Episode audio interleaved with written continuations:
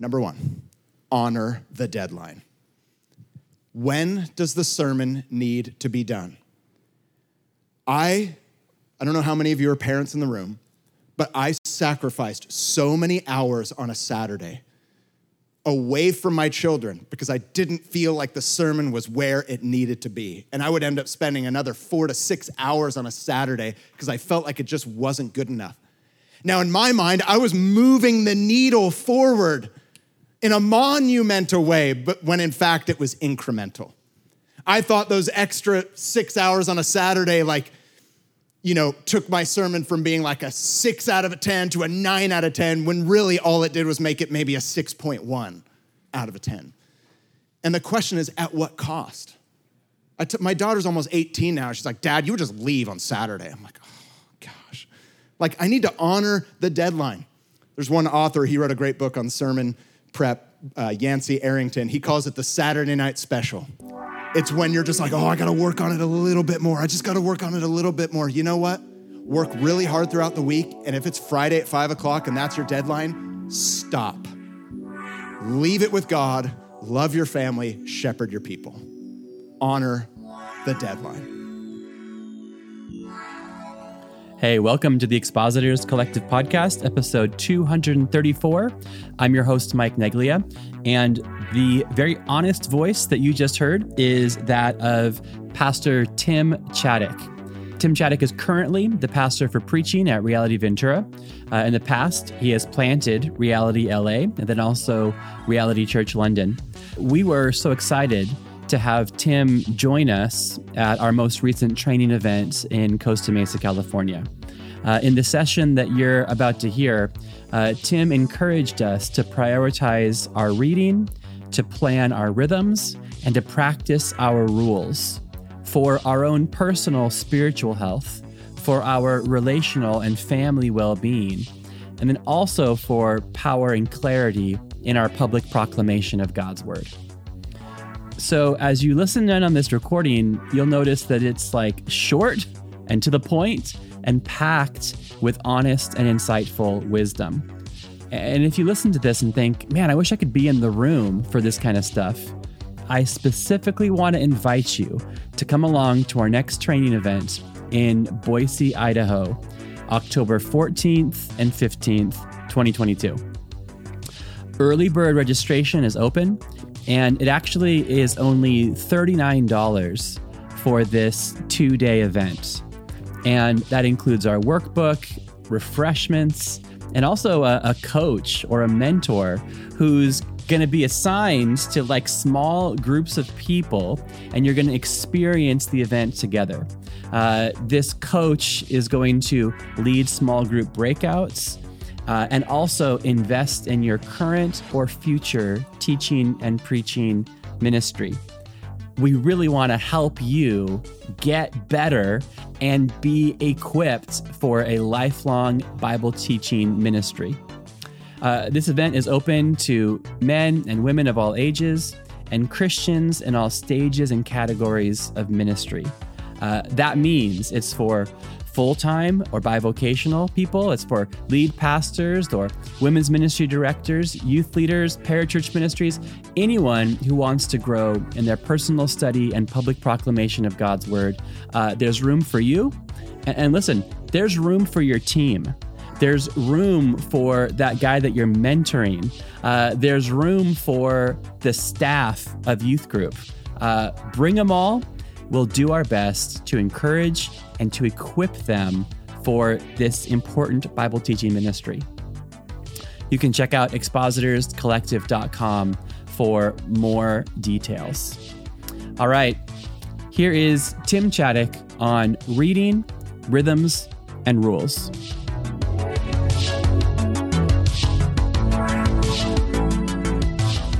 And before I give some principles for sermon prep, a couple of disclaimers. This is in no way an authoritative list. This is, in my opinion, three principles that are essential. I know for me in my sermon prep and for the people I've worked with over the years.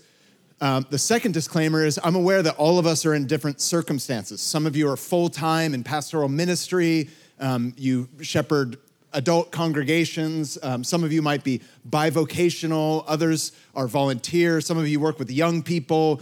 You know, across the board, I know that our circumstances look a little bit different, and I'm trying to be mindful of that um, as I share a few of the principles. And they've been true for me in different stages of pastoring. We moved to Los Angeles in 2005 to plant. We had no staff, and then we had a big staff. And then I went to London through some crazy thought or inspiration of the Holy Spirit or a combination of all of the above. And then we planted again, no staff. And, you know, I've, I've been through the different seasons and times where I had a staff of 30 and then a staff of me. So there's different circumstances when it comes to your prep. Hopefully, these three principles can be helpful for you. I want to talk about reading, rhythms, and rules. So, the first principle for me, I know for the people I work with, that I like to talk about is prioritize your reading. This is so essential for me. In my sermon prep, there is a priority to the resources that I read, and the order is important. So when I'm prepping throughout a given week, I start always with the expositional resources. I tend to start with the critical commentaries where I can just get into the language, the history, the author's intent, the original audience.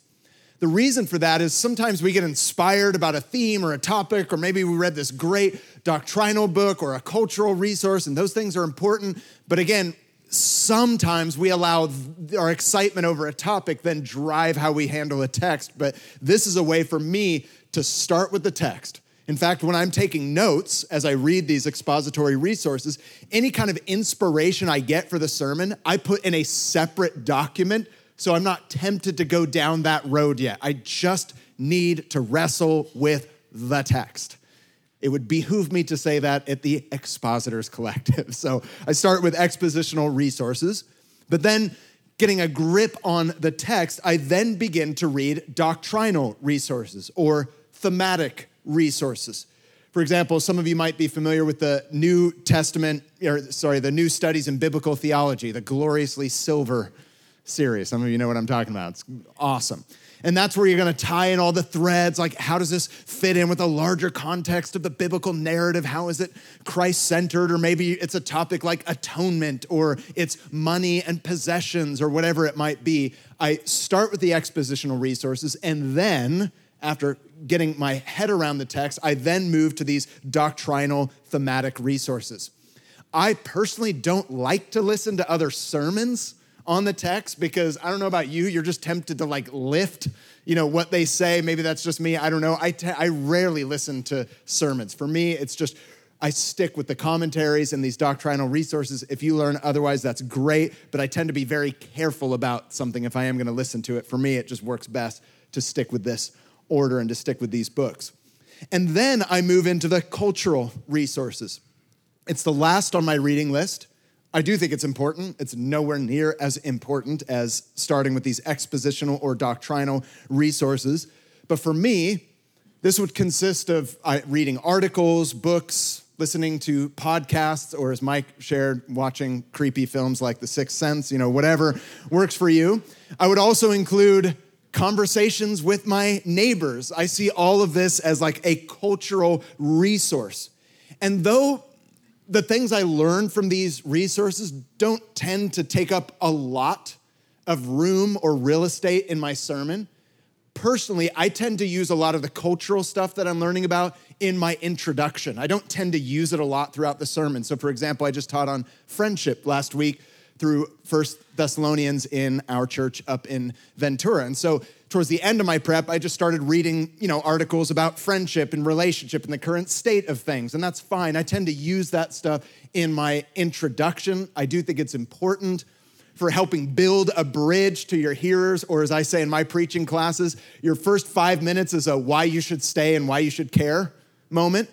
Because, man, preaching in LA, like nobody came to my church because, like, I mean, I always picture the guy or the girl in the back with their arms folded saying, Why should I even stay here? And so I want to, like, you know, at least try to build a bridge like, hey, here's why this matters. Understanding what we're about to say about Jesus and relationships will not only change your life now, it'll change your life forever. Or like whatever. Or I want to show why the issue that we're talking about is, is a problem right now. I want to try to build a bridge to my here, and that's where cultural resources can be helpful.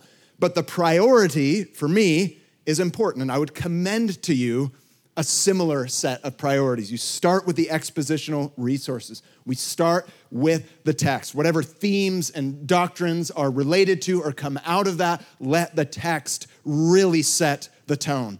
And then move on to those doctrinal resources to really make sure that you're fitting in with the whole Bible's storyline or better explanations of maybe the doctrinal issues you are going to deal with in that text, and then moving on to the cultural resources. That's the reading plan that I tend to follow. That's how I prioritize my reading. You might do it different, but the principle remains.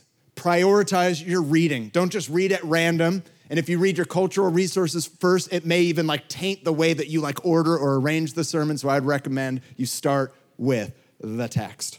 So that's the first principle. In your sermon prep, prioritize your reading. But let's get really practical. The second principle is plan your rhythms. So prioritize your reading, but you say, well, what does that look like in a week? How do, how do you order that? How do you arrange that? What does it look like for me? How have I helped other people? How do you plan your rhythms? Here's just a few things um, that I put on the screen that are helpful for me. I wish I had learned this early on. I didn't start doing it till later, but I would suggest that you plan your book series way ahead of time. So let's say you have a break at Christmas. Like, try to outline the whole series. For example, we're going through First Thessalonians. And so before Christmas, I got away and I had some time to read some initial books about First Thessalonians, try to map out the series to see where I'm going, to see which topics I'm going to be addressing over the course from we're doing it from January all the way to, to Easter. I, I want to outline my series. So if you are able, I know this is not always possible for everyone, but if you are able, take time once or twice in the year to come up with an overview of the book, come up with an outline how you're going to break up the text, how many verses, how many chapters am I going to cover in this book, and what potential themes and topics you may address. This is so important. You can always change it later. I don't always like stick to it per se, but it's so helpful for me. Um, years ago, when I taught the book of Ecclesiastes, I was able to take like two weeks off. I had other people fill the pulpit, and I just got all the books that I could on Ecclesiastes and just like buried myself in trying to just wrap my head around the whole book and how in the world, especially with wisdom literature like Proverbs, like how do I arrange the sermons? Like, how am I going to preach this this year? It was so helpful for me to beforehand plan the series. When I was younger, it was just like, well, what's next? Maybe I'll do verse 13. Maybe I'll go up to verse 20, which is fine for a while, but for me, it was kind of a nightmare. So I would suggest plan your book series ahead of time. Secondly, and this is massive for me, and I think I've learned this the hard way plan your week to balance preparation and pastoring. We can't just disappear for like five days out of the week or however much time you have and like not lead our people, not take counseling appointments, not deal with emails and correspondence or attend prayer meetings or lead other meetings. Or, you know, I have a few friends, God bless them, they're like, their favorite thing to do is to not be with humans and just read a commentary. But what's sad is oftentimes their lack of leadership and lack of pastoral experience actually comes out in their, in their teaching. So you really do have to plan to balance that, that I'm not just gonna always be with my books, I also need to be with my people. Now, as I've said, I've been in you know, different church sizes and staff sizes, so your week may look a little bit different. In the days of when I was at Reality LA, we had a larger staff of about 30, and in that case, I had to prioritize my days. So my, Monday was my day off, Tuesday was like all staff meetings and counseling meetings. Wednesday was all leadership meetings, and then I disappeared Thursday and Friday. Thursday was like all my reading and all my research, and then Friday was like my full on sermon writing day. But I had eight to 10 hours in those days to do both. Now, church planners, where it's like the Wild West, or if you don't have that large of a staff, you can't really like, you know, plan out whole days. You have to plan out part of your days. I don't know about you, but I work best in the morning when it comes to thought and writing. So I knew I was gonna have to answer emails. I knew I was gonna have to take up this emergency appointment. And so I would tend to block off for most of my days, at least the morning. So I had a couple hours. I would spread it out throughout the week. On a Tuesday, I'd start reading the expositional commentaries. On a Wednesday in the morning, I'd start reading all the doctrinal stuff. By Thursday, I would start coming up with major themes and some of my outlines. And then by Friday, I would actually start to write out my sermon. I had to prioritize parts of my day. This was especially true when we moved to London to plant a church because it takes like 8 million hours to get anywhere in London. So I knew that, man, I've got to study in the morning and then I got to leave all this room in the afternoon and the early evening to take up all these appointments. And it matters that how you're leading people and how you're pastoring people can often very much inform the way in which you communicate when it comes Sunday or whenever it is that you teach. So plan your book series ahead of time that works for me. Plan your week to balance preparation and pastoring. This is a fun one. I also think it's important. Plan to write your sermon throughout the week. I wouldn't recommend writing it all at once. There's a couple reasons for this, but let me just give you one that's personal for me. I think some of you can relate. How many times have you just been in what you believe to be an inspired stream of consciousness? You've read the commentaries, you just feel this unction. You're just writing, you're writing, you're like, oh, I'm giving these people prophetic gold. And the next day, I open my laptop and I read what I wrote the night before, and I'm like, this is trash. This is at what was I thinking? When you do it in one, you know, kind of sitting, you don't notice the tangents or you don't notice the things that maybe you left out or or maybe you really hit one theme of the sermon because you were just really into it in that moment but the next day you look at it and you're like ooh i need to shorten that section and i need to lengthen this. Because sometimes sermons can be out of balance. Um, i'll use an example. It's um, the guy who actually took over my role um, at Reality LA. His name's Jeremy Treat. He's amazing. And one time he shared a story of how he had this text that dealt with different ethical issues, and one of them was pornography. But in his sermon, the text itself dealt with a variety of issues, but he spent 70% on the pornography issue and only 30% on the other ethical issues. Now, it was really important what he said about, you know, the issue of pornography, but it felt so imbalanced to the rest of the, the text and he realized, man, I just was like on a tangent. I needed, the sermon wasn't really balanced in the way that I was handling the text. And one of the practical ways to guard against that, if you will, is to make sure that you try to spread out your sermon writing. Because sometimes, if you're like me, you'll wake up the next morning and say, this is trash. But you get another chance because it's only Thursday, right? And then the fourth part of this is plan to involve feedback in the writing process. This is so huge. There's different ways to do this. If you have a more structured staff, some people make this more official. You might even have a sermon meeting. I know some churches do that where you actually write your sermon ahead of time, maybe on a Thursday or a Friday. I've been in environments like that. You have to present your sermon at its current state, which is slightly intimidating, to like a room of leaders and they'll give you feedback on it. For most of us, that's not realistic. So, what I have always done especially in the church planning days, is I will call several people or talk to someone in my church and I will try to ideate with them. I'll try to lay out my outline and my intro, where I'm going, how I'm handling the text to try to get feedback because a lot of times they point out things that I missed.